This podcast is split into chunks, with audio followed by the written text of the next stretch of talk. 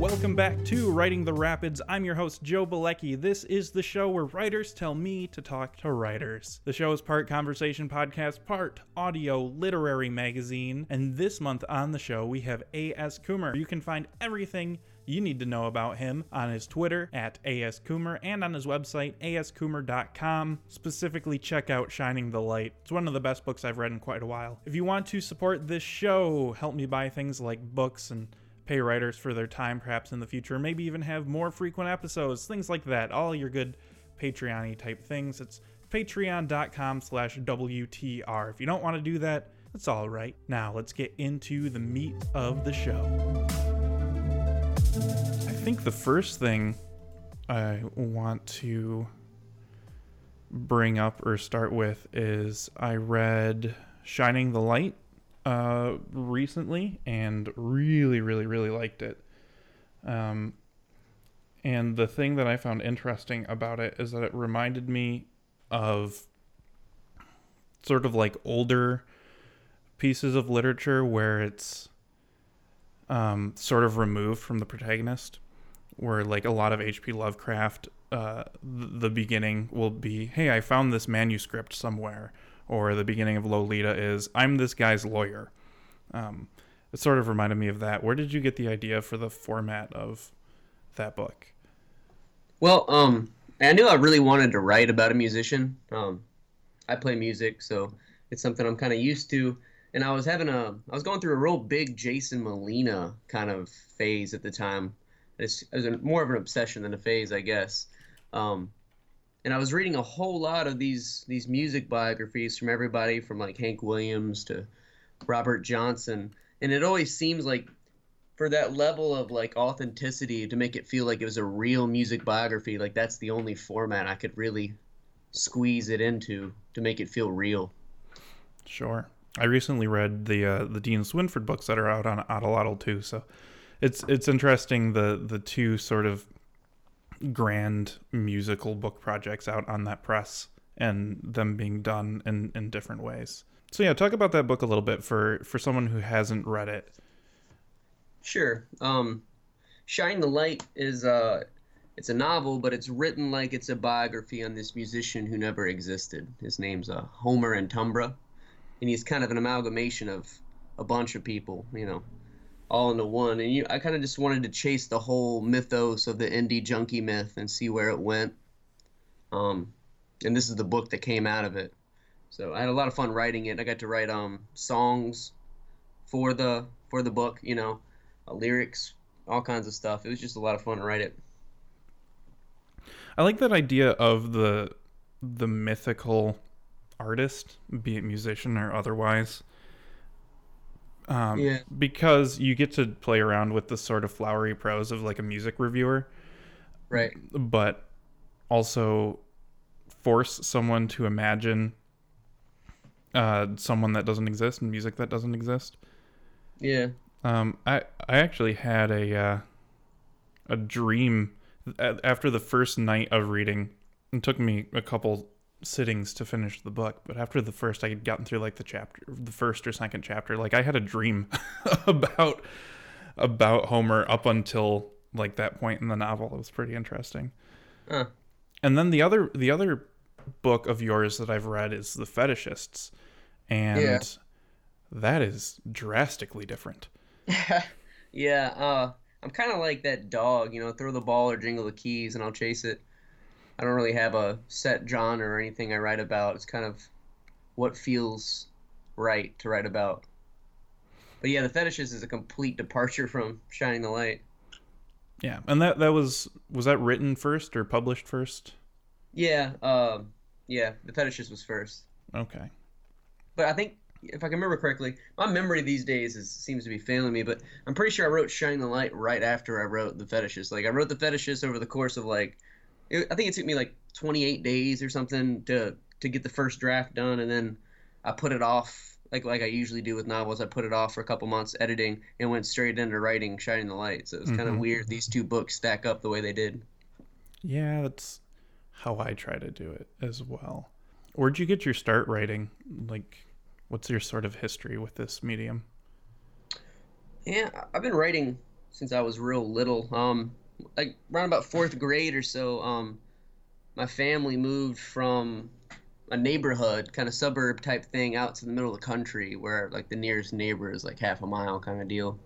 Um, and I was I've always been a big reader, so at the time I kind of just you know went went inside myself kind of deal, read a lot, wrote a lot, and that was kind of what you do when when you don't have any friends, you know.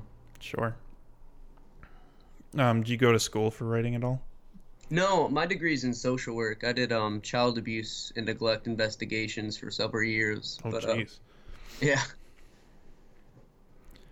But no, I don't have a degree in writing. I, I studied um creative writing a little bit, but like I didn't have a, not even a minor in it. Mm-hmm. Does the the social work um influence you at all?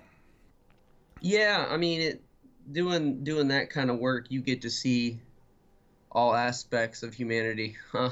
From the bad to the good. So yeah, I mean, it it's affected my worldview, which comes out in the writing a lot. What else? You have uh, some poetry coming out soon, right? Yeah, um, I actually just came out a couple weeks ago. Um, it's my first full length collection. I've had poems published in a lot of different places, but never I've never even had a chapbook, you know. So this is is really nice for me. It's called Flirting with Disaster and Other Poems. Uh, the good dudes over at Alien Buddha Press put it out for me. I haven't heard of Alien Buddha Press. What are th- what's their sort of pedigree? They they usually do um like indie outlaw poetry type thing usually. Okay. Um, they, and they also have um, some anthologies and stuff. And I think they put out a couple novels, but there it seems the forte is poetry okay. from indie writers usually. How's your um? Because I can't like write poetry at all. I, I've tried. How do you um sort of uh, switch between the two different forms of writing? Well, like with with fiction, um, I set aside time. Like I'm a morning writer. I wake up every day at seven, and whatever long project I'm working on, I, I can't leave my house or do anything until I get my two thousand words in it. Okay. Um, but with like poetry, it's just kind of like, you know, when, when like a little play on words or an idea comes to mind, that's when I write it. I don't, I usually don't set aside time to write poetry. It's usually an inspiration kind of deal. Okay. So with fiction, you sort of have the the Stephen King method of grind it out, grind it out, grind it out. Yeah, I mean, you know, if you wanna, if you wanna write a lot and write for a living kind of deal, you got to be your own worst boss. You know, no one else is gonna push you to write whatever you're writing. No one else cares until you make them care. You know. Mm-hmm. That's very very true. Are you um writing full time now, or is that just an aspiration? Yeah. You are. Yeah, I'm doing that and uh, music, so Okay. I'm a broke artist at this point. What's your you have the the sort of record label for poets thing I've seen referenced on your website. yeah, um, Lost, Long Gone, Forgotten Records is a real fun project for me. I um I record one poet, uh, reading usually two of their poems and release it like it's an old school 45. There's an A side and a B side. Um, I record the poets uh, without any instrumentation at first, and then I go in after the fact and add either you know found sound or you know weird synthesizers or ambient guitar or whatever I feel like the the, the piece needs, and then I release usually one single every month. Um, but you know life comes into play. Sometimes it'll be a month or two between releases, but try to stay on top of it. Oh, the release schedule of this podcast is evidence of that for sure. Uh, where'd you get the idea for that? Um, when I moved to, uh, I live in Kentucky now, but for the last four years I lived in Toledo, Ohio. And when I moved to Toledo, um, my first year there, I felt like the city was kind of crass and unwelcoming and kind of out of the box at first. You know, I thought it was like Applebee's on every corner and Walmart. but the the longer I lived there, I met so many good poets and writers in Toledo, and I had no idea such an underground community of artists was there. And the more uh, I got involved with the poetry scene in Toledo, the more I realized like no one knows who these people are, and that that's a damn shame because there's so many good poets that, that come out of Toledo. Um, so that was kind of my way of wanting to help spread the word and make some new art at the same time. Sure. Did you have you ever heard the um the recordings um Steven Jesse Bernstein did with Sub Pop? No, I've not. Um, it's sort of the same thing. It's this. Um, he he was this poet who had sort of like post Burroughs inspiration, and um, he recorded an album called Prison, and he wanted it to be sort of like the Johnny Cash album, but it didn't work out that way. And so he's reading his poetry, and then he has music behind it. Um, there's a very long, very brutal poem on that called Face, where he talks about there's always been something wrong with my face, and uh, so I was I'm always I'm always curious to see um, where people connect to other things that I know about, and uh, oftentimes they don't. Like it's a lot of a lot of parallel thought. It seems, which is fascinating to me. Yeah, I'll have to check that out. I've never even heard of that before. Yeah, he's he's definitely sort of like a post beat sort of guy, uh, and really that's that's where my my poetry interests. I I like the uh, uh, sort of New York, everyone's on heroin sort of poetry, or yeah. the like gritty rural realism. Um, B.H. Fairchild is a guy who I read a couple years ago. That's just like cornfields and dust and yeah. barns that are that are breaking down and, and things like that. What so it's it's January. What do you want to see from the writing world in in 2019? Oh man, that's a solid question. I've been I've been uh, kind of more focused on what I've been doing than what others are doing, and my reading takes me everywhere. I'm usually, you know, all over the place. I don't have a set type of literature I read, and I usually I'm usually a couple couple years removed from what's out now anyway, unless it's fellow friends that I know of having books out. I try to stay up with those. But I mean, in the current political climate, I would love to see some more um some subversive literature, you know. Yeah. You know, I've been thinking about that a lot too. I was reading an interview with another writer who was talking about like the the path of writing he was currently on. He feels like he needs to change it completely because of our president and everything like that. And yeah, I, I've been spending a lot of time sort of l- looking at the bizarro world from afar and noticing there's a lot of sort of like really blatant sort of things. Mm-hmm.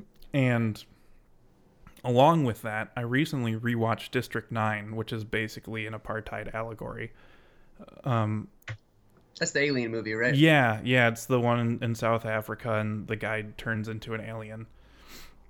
And the nature of subversive writing, I'm like questioning. You know, I like, I want something to really tackle what it is that we're dealing with as as a country, as a community of people, um, but also be able to stand the test of time and and right. not seem preachy or hokey. And like i guess that's just a tall order. It's like really hard yeah. to do.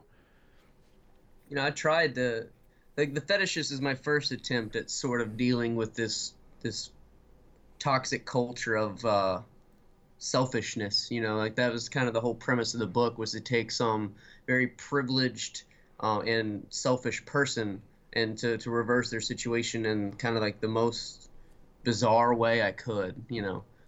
And uh, I'm getting ready to start a new novel. It's going to be kind of kind of like that as well, is dealing with this this sense of entitlement and and this lack of concern and empathy for other humans. You know, getting what's yours, what you're owed, kind of attitude.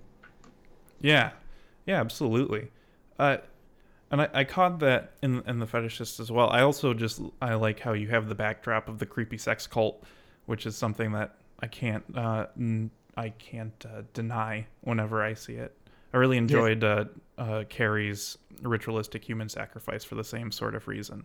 Uh, me too. I've, i think that's why it was a perfect fit. The whole fetishist on Grindhouse. Oh God, yeah. It was those books could be sold as a as like a pack as a unit, I, and yeah. I, I think it would really work that way. That's interesting that that you talk about how you are focused more on your your stuff than than sort of like what else is going on in the writing community and i'm not like I'm definitely not published enough or active enough on social media that I feel like I'm part of any sort of writing community. Um, but I see people talking about the writing community with sort of like a capital TWC. Mm-hmm. And like I kind of look for it, and where I find it is not where I expect to find it. And what I find there is not necessarily something that I want to be a part of. Do you do you Yeah. find that for you it's more of like a just a laser focus sort of thing, um, or a um, you don't really you haven't really found a club that you really want to be a part of. I mean, I, I think I have my my little say in the writing community at whole for doing stuff like um like I'm I'm a fiction I'm one of the fiction editors for Red Fez, so you know I read submissions of what what people want to to publish, and I think I have a little say in that kind of thing, you know, as some sort of gatekeeper and what what you know having a say of what's published and what's not, uh, who should be published and who's not, kind of deal is always an interesting question. Uh, I always go on the merit of you know what's what's just a good story. You know, I don't really look at anybody's cred or credentials when they send something in. But the whole writing community thing, it, I feel like it's a you know it's it's like a group of anything else. I was never really into clicks and and you know that sort of thing. I've always been kind of a loner, so I usually try to focus on what I'm doing as opposed to what other people are doing. Because I mean, if you're watching other people and still trying to make art, you're just going to be somewhat imitative, or it's going to be standoffish. It's not going to usually be a complete work in itself if you're always watching over your shoulder and what other people are doing. I'm on the Red Fez website now. I must have overlooked that when I was researching you. One of the things you were, you're talking about your your reading kind of takes you everywhere. I was looking at your Goodreads Oh yeah. um, with my wife because she and I read uh, very very different things, and I was like, oh man, he for for writing the fetishist, he reads a lot more books, kind of like what you read. Uh, you you gave a pretty high review to um um oh I'll be gone in the night is what it's called about the Golden State Yeah. Killer. Yeah. You know, for an un, like she didn't finish it. But um, she died the, when when she was still writing it. Yeah, You know, for, for an unfinished book picked up by um, you know, an associate and an editor to finish, I thought it was really well done, and like she has such a humanizing way of dealing with crime fiction. Usually with with crime fiction, it's all about the the killer and that kind of thing, and she kind of like helps to bring a face to like victims, and it, it was just, it was a good read. yeah, that's kind of what she was saying too. Is the way that it, that she explores it is definitely um, not super glorifying or anything. Like a lot of like she was in she was into true crime for like a really long time and like really heavy into it. Like that's what she would watch. That's what she would read. Those were the podcasts that she was listening to, and like really burnt out on it after about a year. Like crashed hard Yeah, on it, and I it's easy to do. Yeah, I, I feel like I'm waiting for the rest of the world to catch up with her because true crime. It's kind of a weird thing, isn't it? You know, like all the Netflix specials now are about you know true crime. Did did the murderer do it? Who did? And yeah, it's, it's kind of funny. I wonder if it's a symptom also of our hunger for like real investigative journalism, Yeah, it might be. where it's.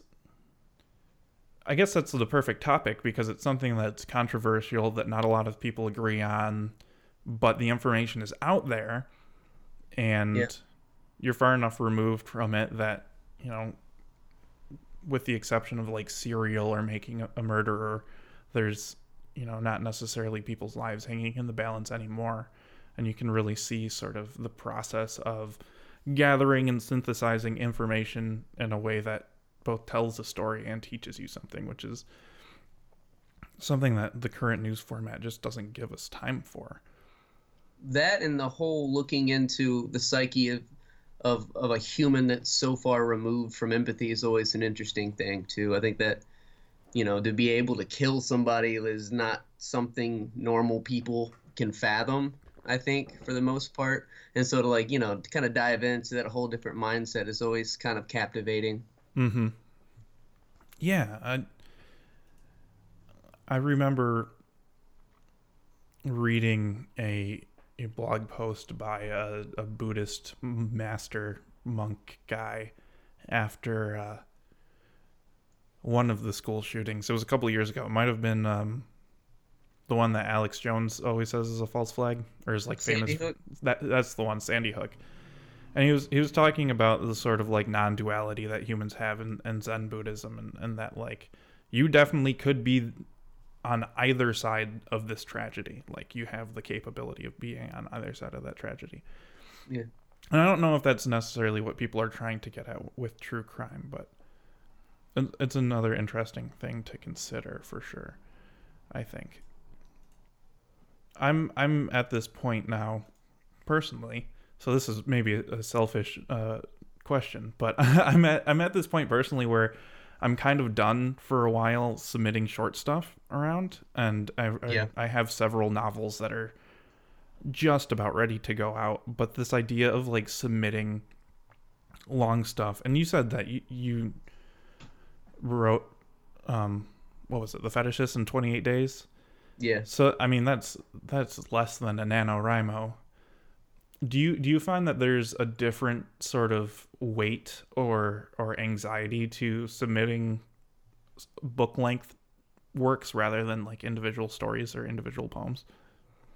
Yeah, short fiction stuff. Um, yeah, I've kind of like stopped submitting a lot of stuff too, and I don't write short fiction as much anymore. I, I just don't get the same joy out of out of making a short story as I do as something long. I think there's there's something going back to the whole Buddhist thing. There's something Zen-like about like the patience involved with making something over, you know, 40,000, 50,000 words. Like, you, you know, you get to play with a lot more things. Um, themes you get to inter you know intertwine into stuff uh, images i kind of like to think of like a novel almost like a song like you know you have like these different choruses you try to sneak in at different parts of the thing uh, but submitting the whole submitting process sucks man. Like i hate it. I wish um i'm at the point now to where i would i wish i had a an agent or a long-term relationship with a single publisher so i could devote more time to just making the stuff as opposed to trying to sell it.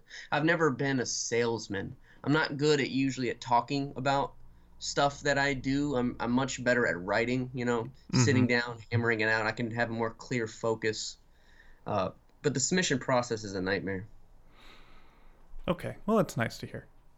you, you know, like th- this definitely isn't a show about like the tips and tricks of how to do it, but I do I do like the commiseration of people just saying yes, it's bad. It's it's Yeah, not it's not a fun part of the work. and it seems like uh it, i hate to say it but most of it's a big club thing too it's all about you know who you know and Sure. a lot, lot of places won't even read your stuff uh, unless you have an agent or uh, you know a, a fellow writer that's been published by them that will recommend you to them kind of deal which is unfortunate for literature as a whole i mean so many good writers have never been published before but they may be sitting on one of the best novels you know everyone should read but it'll never be read until they network or whatever Mhm. the fancy term would be I mean, that's also a, a bad way to build a friendship is to go, you know, DM somebody on Twitter that you have like a very passing relationship with and be like, hey, will you please read my book so you can tell your publisher friend about it, maybe, if they Yeah. ask you about my writing? yeah it's a it's a bummer And that's probably how you get all the drama in in these sort of art artistic communities is that it's a very like using culture of Yeah. All these relationships about what can I get from you as opposed to, you know, yeah. what does this relationship actually mean? Mm-hmm. Do you feel like music's like that too? Yeah, Okay. definitely. Yeah. It's unfortunate that's the way it is with the when when you when you make art a business. Like I know everybody's got to eat and all that, but you know, sometimes it should just just be about whatever the art is and it seems like so so often it's not. It's always about the other bullshit around the art, you know. Mm-hmm. And then there's the whole thing about agents where um I remember it was the Tyrant Books guy. It must have been a while ago now, and I think I've brought it up on the podcast before, but was like, I'm I'm not going to publish anybody who has an agent. Like, I don't I don't like agents. I don't Yeah. trust agents. Right. Um, so it's like a whole another cog in this machine that's already weird. I mean, they're kind of they're kind of middlemen, you know, if you think Mhm. about it. Like they they just have connections. So unfortunately, you got to go through them. Um, and you know, I'm not I've never worked with an agent, uh, so I mean, I can't really say what the experience would be like, and I'm sure they have their pros and cons, but you know, it is kind of a weird thing that you have to go through this middle person to have the the publisher see your work. Yeah, it's it's weird. It reminds me of the idea of like accrediting universities. And I've I've been thinking about that a lot being out of college for a few years, really wanting to continue my education somehow but not trusting like anything anymore. And so I like find lectures on YouTube and I watch them and I think, okay, Yep. but like who is this person? Yes, it looks like they're lecturing from a classroom. But like who is this and and who is telling me that they're okay and who are those people and everything Yeah. and it, it gets uh dizzying and and tiring. Yeah. But I guess that's part of it. I mean, thank God for Patreon. I mean, you can always just at some point, you know, drop out of the whole system and just let the fans come to you. But at some point, you need Yeah. to get the fans to come to you somehow. Yeah. The gatekeepers of, you know, who is known and who is not, all that. Yeah, I mean, even like just trusting like a YouTube algorithm or something is tricky Yeah. these days, anyway. Because I mean, you could do that. You could you could self-publish your book, and then you could have a video of you reading it or something, and have some sort of I don't know, like a cat in the video that you're petting, so people are there for to like watch you pet a cat while you're reading. you know, while you have the audiobook going or something. Well, there's like um that whole phenomenon of Instagram poets, you know, Oh God, that, yeah. that, that sort of thing. Um, which I mean, I'm all for art, making it, even if I don't particularly care for what you're doing. But it Mhm. seems like a lot of the whole uh, Instagram poetry communities, man, I- it's just not something I can really get behind. No, I don't. I don't like it either. Um, and and I don't see I don't seek it out. Um, for some reason, a copy of Milk and Honey ended up in in our household, and I read it.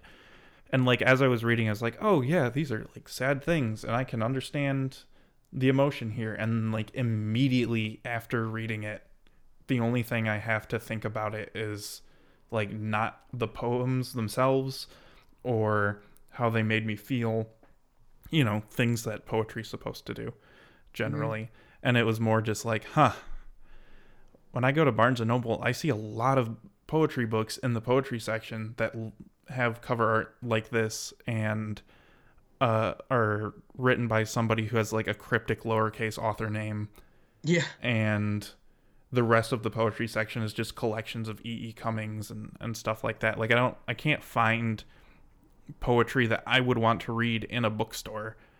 Yeah, the the poetry community that I pay attention most are are these outlaw poets, as they say, or indie small people. I don't think you're gonna find a copy of, you know, Michael Grover or Bob Phillips in Barnes and Noble. Mhm. You know, And I, I wonder why that is. Like why does that have to be like that? Um I, don't- I don't know what the gatekeeping to like have your book sold in Barnes and Noble even is, but I wonder if I'm it's sure- just a like uh the infrastructure just isn't there for a smaller press like that. yeah, I'm sure it's it's a, you know, New York distribution thing. You know, Mhm. you're not a part of the Big Five or whatever. You're not gonna get read. I mean, that's the other thing. Uh, we were talking earlier about, you know, reading everywhere and being a couple years behind.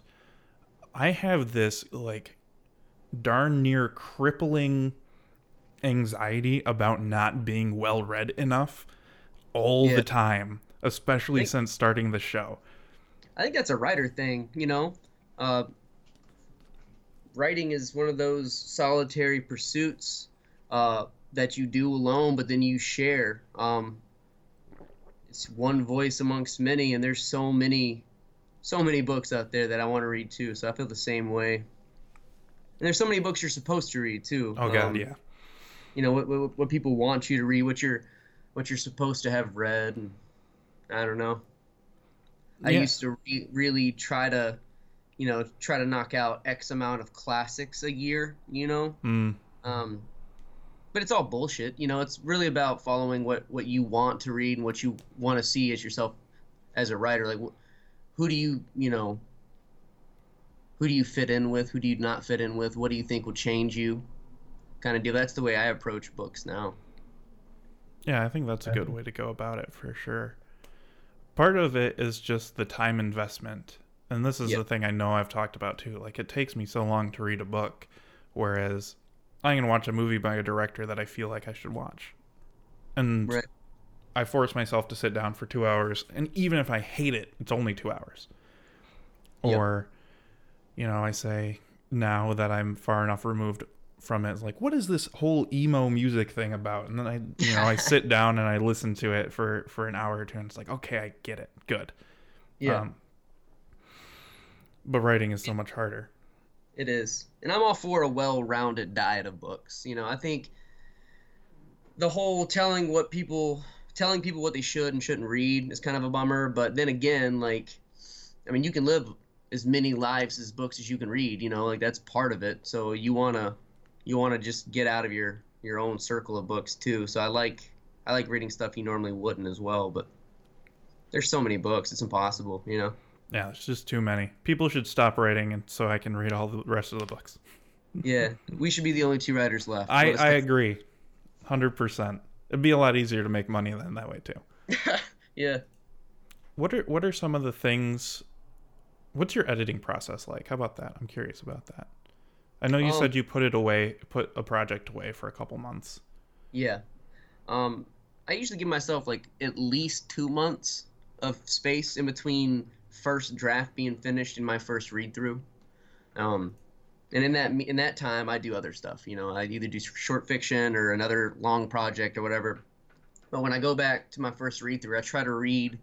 I try to read the novel as quickly as possible in one sitting if I can. But lately, I've been writing longer. Like I've been getting up to like you know 79, 85,000 words in that ballpark. So one sitting is usually not possible. But I try to read through the novel quickly. Uh, just just going for story. You know, making sure the story makes sense if it if it attaches to me, like if I'm even interested anymore. Um, and then the second read through, I start breaking down uh, more along the lines of the mechanics of the sh- of the story, whether or not it makes sense, um, and really kind of paying attention to spots where my attention waned. Um, and the third read through, uh, that's when I'm starting to worry about uh, like the line for line, whether or not you know polishing each sentence, adding, deleting, whatever. And by the fourth read through, uh, it's it's like a polishing thing, and then I'm starting to gear up to like you know who who would even read this, like where where should I send this, kind of deal. Mm-hmm. Do you have? This is another thing I've seen sort of like hotly debated. Um, do you have like a list of publishers, or do you read? Um, I'm trying to structure the question correctly. Um, publishers say, "Please be familiar with our work before submitting." How Right. often do you think that is true for you, or do For you not me- want to self-incriminate? I tried to send uh to like when I first started um the whole submission thing. It, it was totally the shotgun approach. I didn't know any of these people, and I was just shotgunning query letters and manuscript attachments to anybody who was reading. You know, Mm-hmm. and um, but now I'm much more selective. Uh, it's more about like who would you who would you want to associate with, who would you like to work with, kind of deal is the way I approach it now. Um, so I'm much more leery about sending a book to somebody I haven't worked with before or I don't know of, like I'm not familiar with their work. But yeah, those those first first couple days, man, I was, you know, you get a novel finished, it's your first one, you're sending out, I'm shotgunning it, sending it to everybody, but Mm-hmm. it's I- not the approach these days. Yeah, I like I like the uh the being selective for you rather than for them mindset. Yeah. That's not something I've considered and I I I like that idea that like I don't want you know particularly this place to have my work or You know, I Yeah. I really really enjoy these people, and I I, I want to work with them. and it's not so much a snooty thing. I mean, it might have come out as a snooty thing, but it's more along the lines of like, you know, this is this is your baby. You know, this is your blood, sweat, and tears. And do you really want to be represented next to these people with what you've done? You know, it's it's kind of that thing, um, and it's it, it's a limiting thing for sure. But at the same time, it's kind of like you don't want to get into a relationship that you can't be proud of.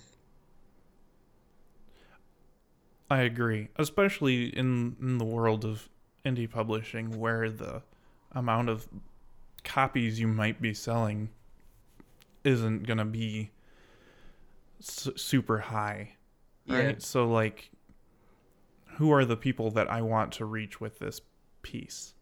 Yeah. Who are the type of people I want reading me and talking about me and and Yeah. things like that? So I get it. I understand.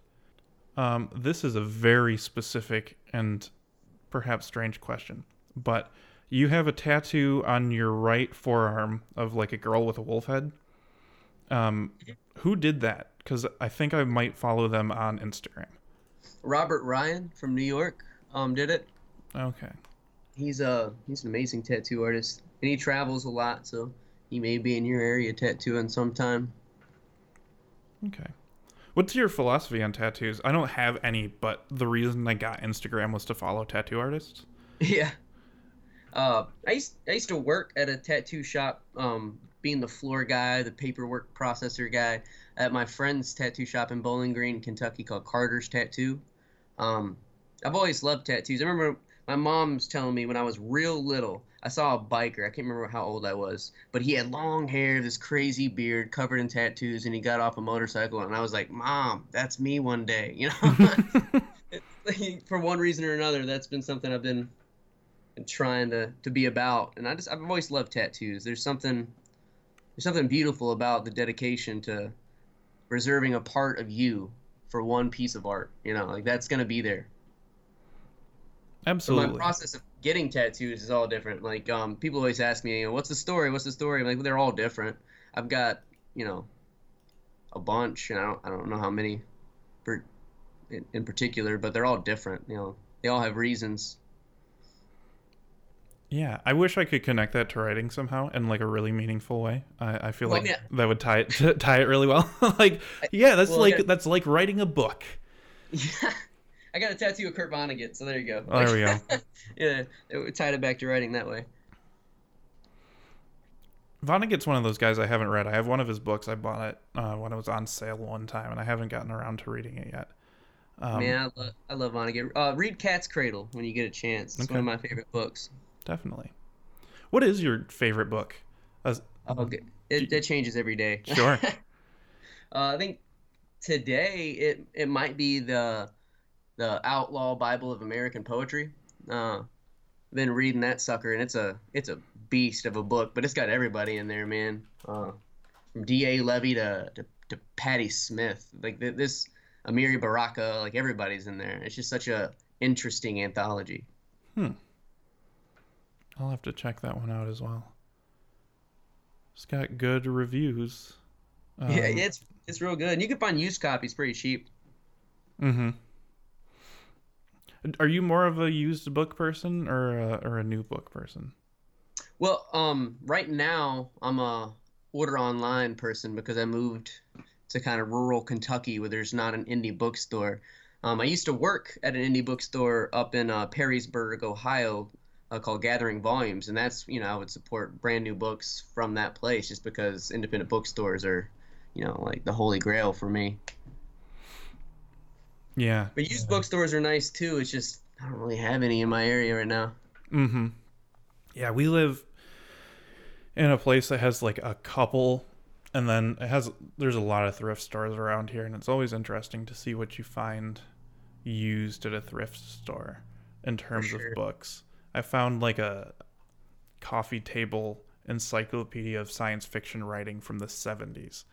Oh man. and I it had color pictures and everything, so I bought it and I, I went and looked it up and it has just awful reviews and I'm so excited to like dig into it someday.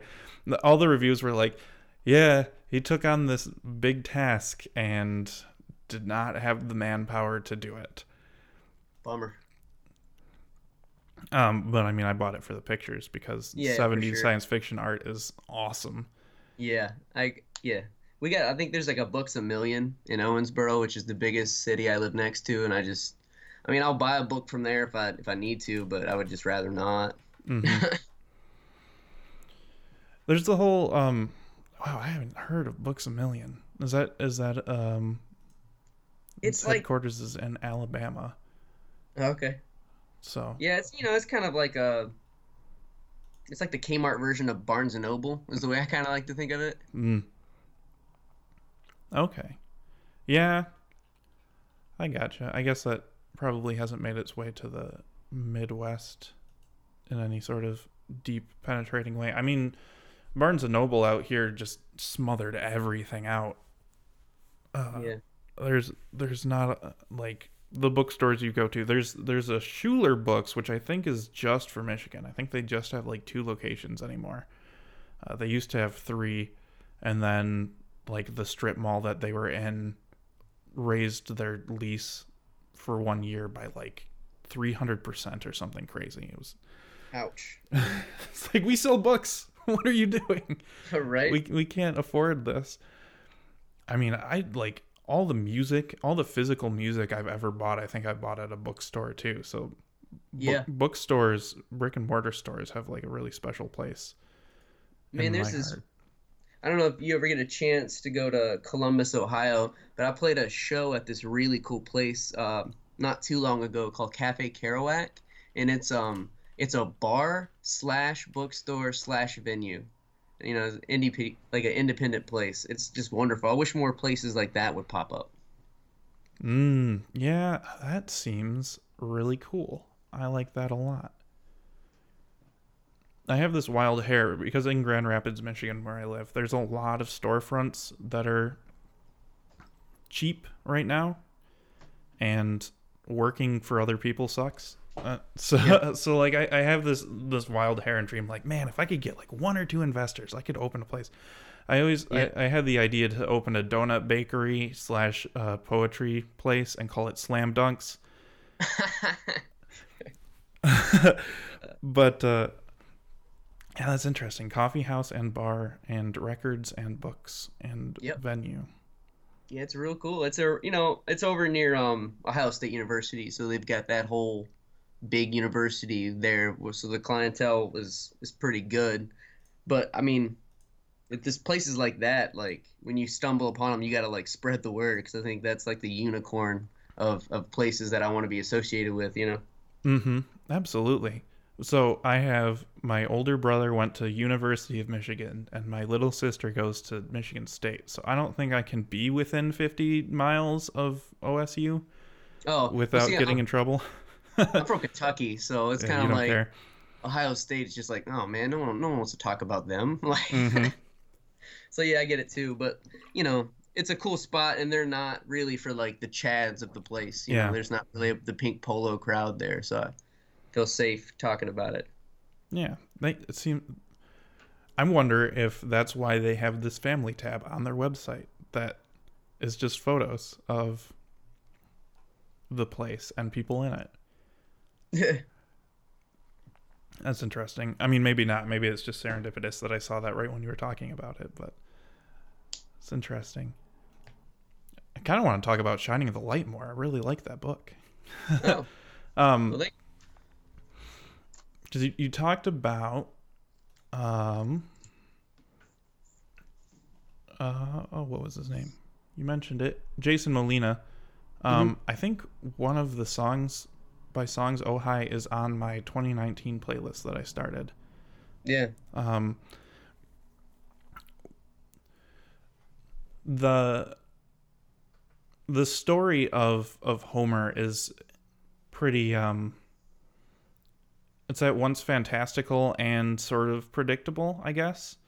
Um him as as a character he's got that enigmatic thing that i think is turned up to 11 more than any singer songwriter that i'm familiar with um i'm not Yeah. a huge singer songwriter type of dude but um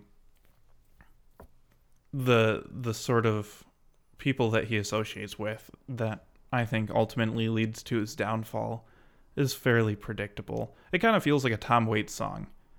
Yeah. Drawn out to book form. Yeah. Um, um, you know, it's it's life in in the indie music scene kind of deal. Like I've seen it, I know about it. Um, there are certain things that are predictable, but at the same time, there's that level of unpredictableness when you're making art for a living. You know, you are going to associate with interesting and diverse people when you're making art, and and the whole music thing. You know, it's it lends itself quite easily to the to the enigmatic kind of thing, the keeping yourself a little bit removed, a little bit of mystery. I also I also have always sort of wanted to play the character of Homer. Uh, one of the things I think that really kept me engaged with the book is how much, as like a kid, minus the the drinking and and Xanax addiction, like I wanted to be that guy that just like was quiet and focused and made things that like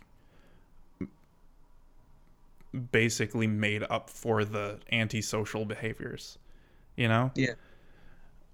Yeah he's a real relatable character for me. Um it, it, probably comes out a lot in the book. Uh you know i would rather much rather be making something than than just hanging out kind of deal. Uh and you know it's and it's fun to trace other lives you could have could have lived too. I think that's a big part of probably why we write. You know we get to get to live in somebody else's head for a little bit. Yeah to to chase those those paths that your rational mind knows. Well this might not lead to such a good place. Yeah one of these days I would like to sit down with some of my musician friends and actually make some of some of those songs happen that are in the book. I've, I've got a kind of a skeletal bone structure for some of them, but most of them are just lyrics. But it'd be real fun to chase it down and actually make some of these records. I would, yeah. That's one of the things that whenever I read fictionalized music, people, I always want someone to go and make that music. Yeah. Um,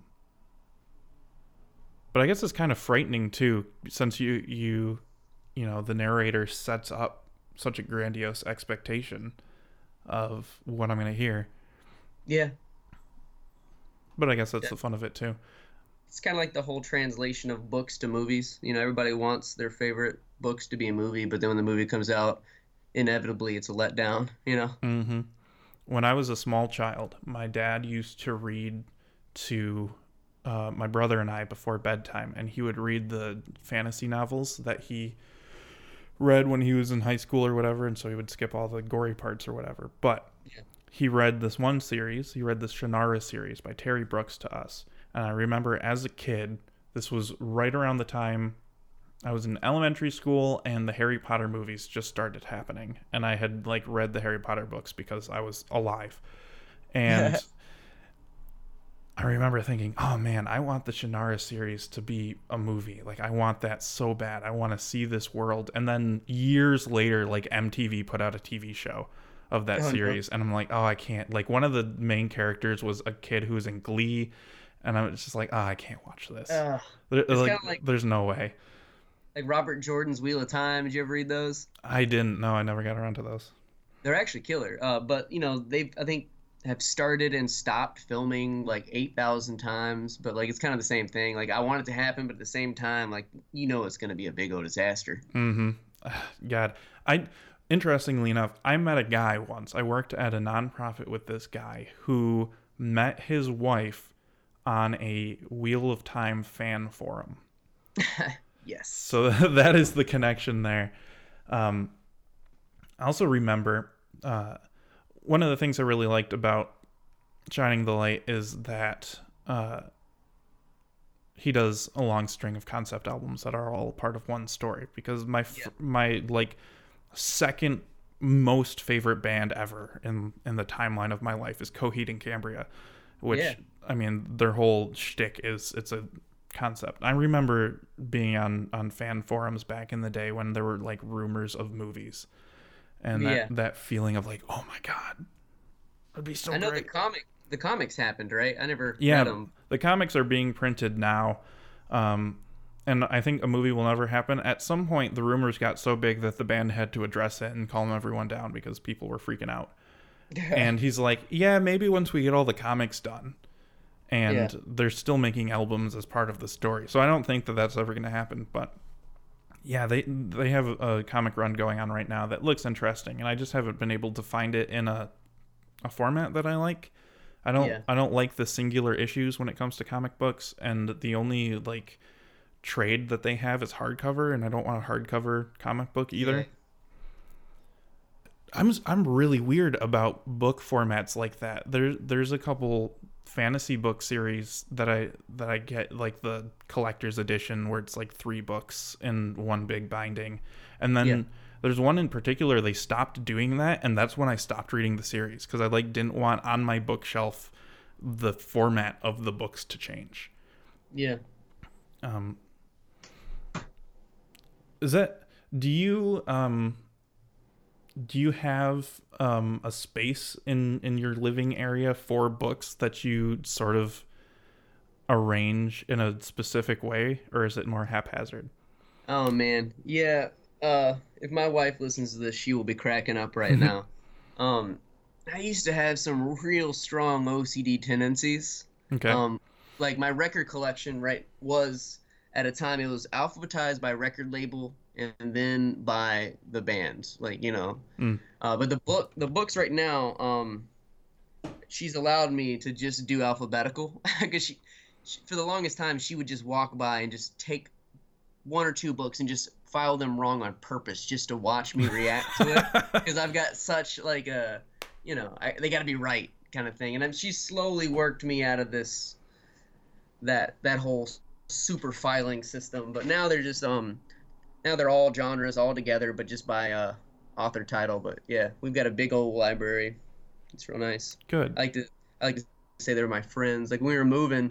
Uh, my family was pissed because they had all these heavy boxes. Like, what's in here? Like my friends, like all my books. Like, you know, yeah i don't think i think when we moved out of our apartment into our first house where we're living now i didn't i don't think i even let anybody carry the books i think i put them all in my car like beforehand i was like all right it's time and and yeah like we have a bedroom that is the library and it's just books all around and we bought rocking chairs specifically for those rooms um yes. yeah, I was trying at the apartment. I was trying to like figure out how to organize the books. I didn't want to do alphabetical, and so I was like arranging them sort of by like narrative theme or Okay. by by size. Um, Yeah. I was I've, I've never been. I- I don't particularly like the the aesthetic of sorting them by color that some people Yeah, do. I see I've that on YouTube a lot. Yeah. Yeah. Um, but the thing I've noticed now that I have them alphabetized by author is um, the the weird connections that you make by having such a varied reading experience and sh- Yep. and sharing it with a significant other where Yep. I'll have like the Hobbit is next to something else that's like a young adult coming of age story that's next to some sort of philosophy book, but for some reason the spines of all three of them are green. So when you look Yeah. at the bookshelf, they are all together. And you make weird sort of connections. Like it's it's a strange pastiche. It's like uh, Pee Wee's Playhouse or something, where it's like I'm Yeah. putting all of these strange things next to each other and calling them equal and seeing what happens. Yeah. Bookshelves are fun. That's that's the first thing I gravitate to in new places. Like if you know you're invited over to a dinner party or something, like the you'll always find me creeping on somebody's bookshelf and seeing what kind of associations I can make. Yeah, absolutely. I I had a friend whose older brother collected video games, and he kept them all on bookshelves. And like every time I was at their house, all I, all I would do for the first like five minutes is just like look at their bookshelf. And Yeah. as we were sitting around talking, hanging out, or watching a movie, whatever, I'd always my head would always gravitate and just like stare at the bookshelf. It's a strange thing. The the the bookshelf as like interesting to look at. Yeah, it's almost you know it's funny like I, I don't tend to get rid of books. If I buy a book, um, even if I hated it, like it's going on the shelf, you know, kind of thing. So it's interesting to think about what people think of you based on what's on your shelf, mm-hmm. you know. Because I've got some interesting books on there that you know I wouldn't like to say that's representative of who I am or what I read, but I mean I definitely read it. yeah, the the Atlas shrugged. It's like ah, I had to read it. I had yeah, to know what I was hating. Yeah, I had that on my shelf too, and I hated that book, man. But I loved um the Fountainhead. Okay. You know, so it's kind of like it's on there. I got Anthem too, and it was okay. Okay, I haven't actually read any of that. Um, my wife's dad is the is is a big wig in the Michigan Libertarian Party, so he has like all of her works on his bookshelf. Yeah. Um, and my brother started reading Atlas Shrugged when he started college, and he's like, mm, I didn't like that. so like I think he yeah. even got rid of his copy. But, but similarly to you, I don't get rid of of books. The only books that we got rid of when we moved in together were books that we had multiple copies of because we both read had to read them in school. Yeah. So it's like, okay, who has the best looking copy of East of Eden and we're going to Yeah. get rid of the old one. Um, yeah. My excuse for that is for my children, my future children when we have kids. You know, I want them to have as many books available to them as possible so that they can value reading and have a wide experience without having to spend lots of money. Yeah, you got to keep them, especially before Trump starts burning them. You know? Oh God, yeah, yeah.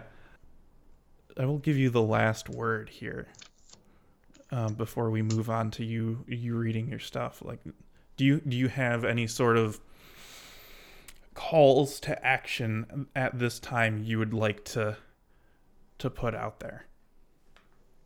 Oh, calls to action. Hmm. Mm-hmm. Read more, you know. Um, and read everything. Don't just read old white guys, you know. Uh, and if you're interested in stuff that I do, I would uh, I'd appreciate if you know you like poetry. Go to lostlongonforgottenrecords.wordpress.com. Listen to some of those, or if you like small press books, I'm also um, one of the the editors of uh, Cocklebur Press. Um, we've released Michelle McDaniel's first book on our, our press called Point of Departure, and we're getting ready to release Bob Phillips' um, Seasons Whirling Like a Clock soon. So that's a place for independent, um, great voices in books. Uh, I've got a couple short story collections coming out and a new novel soon. Um, so if anybody's interested in that, you can always stay up to date with me at ascoomer.com.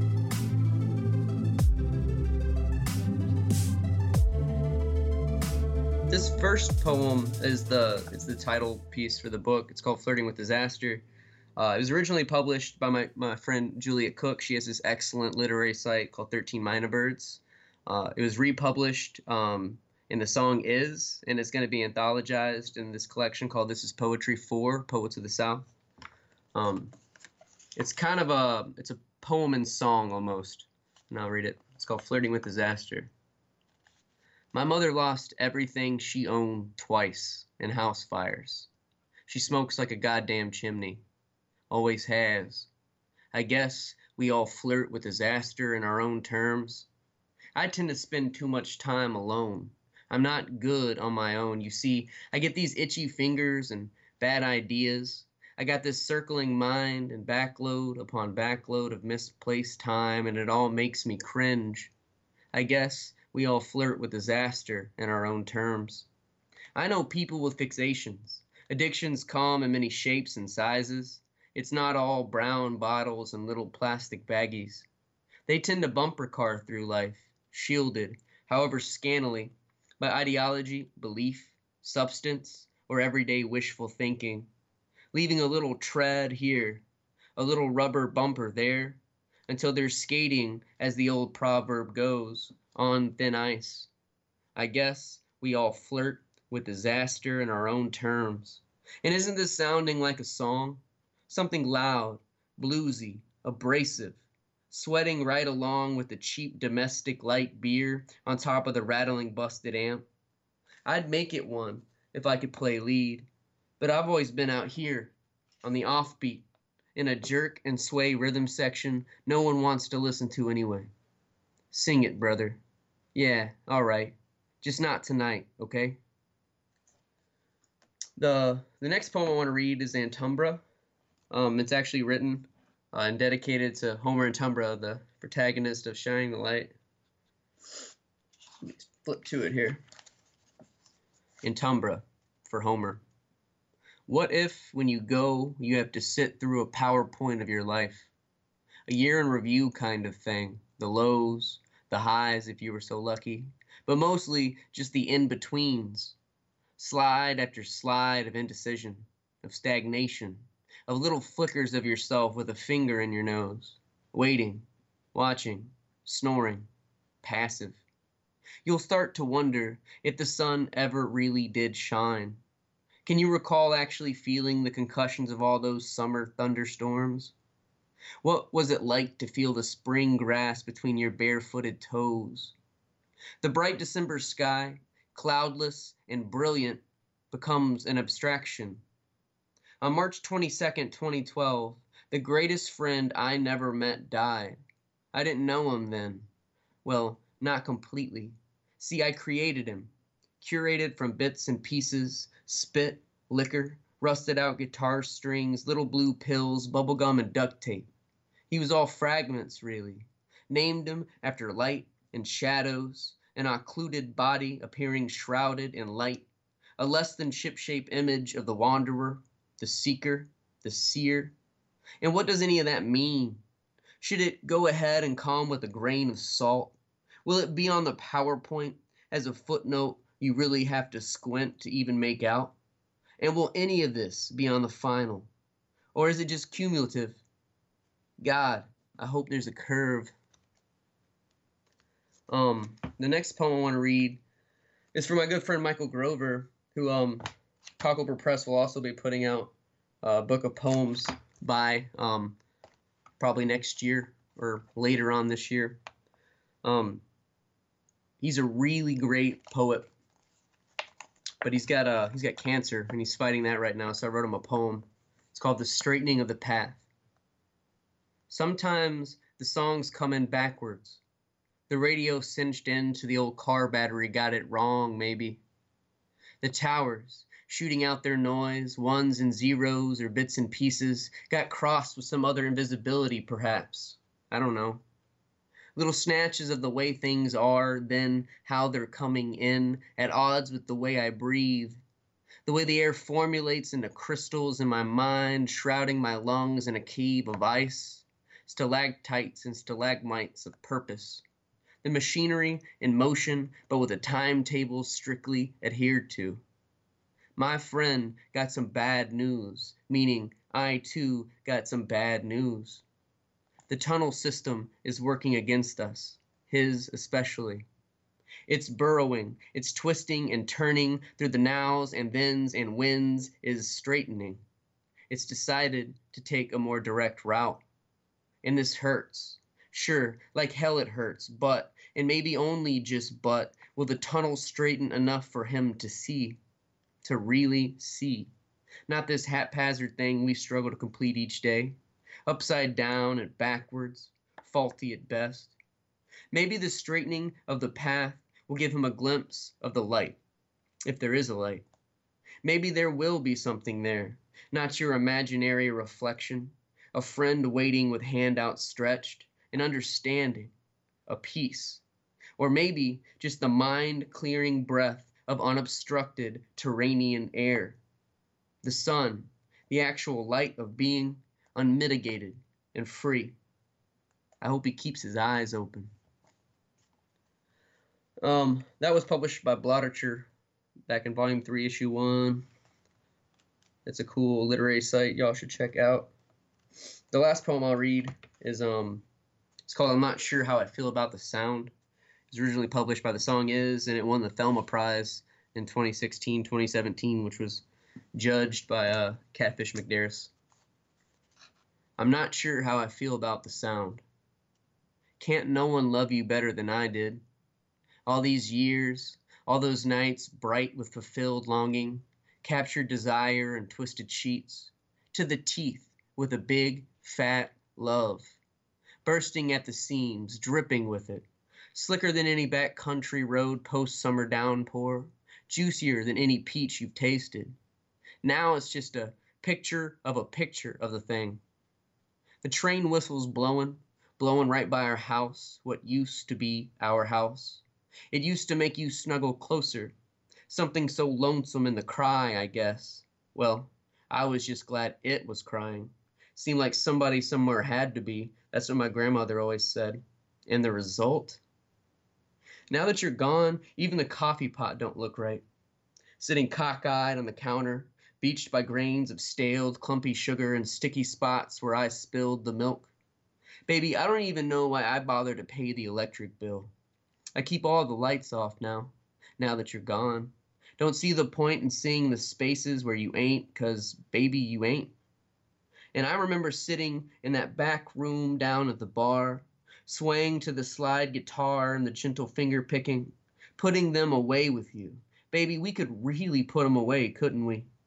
And with an arm draped around your shoulders, I swore I would never write a song like that.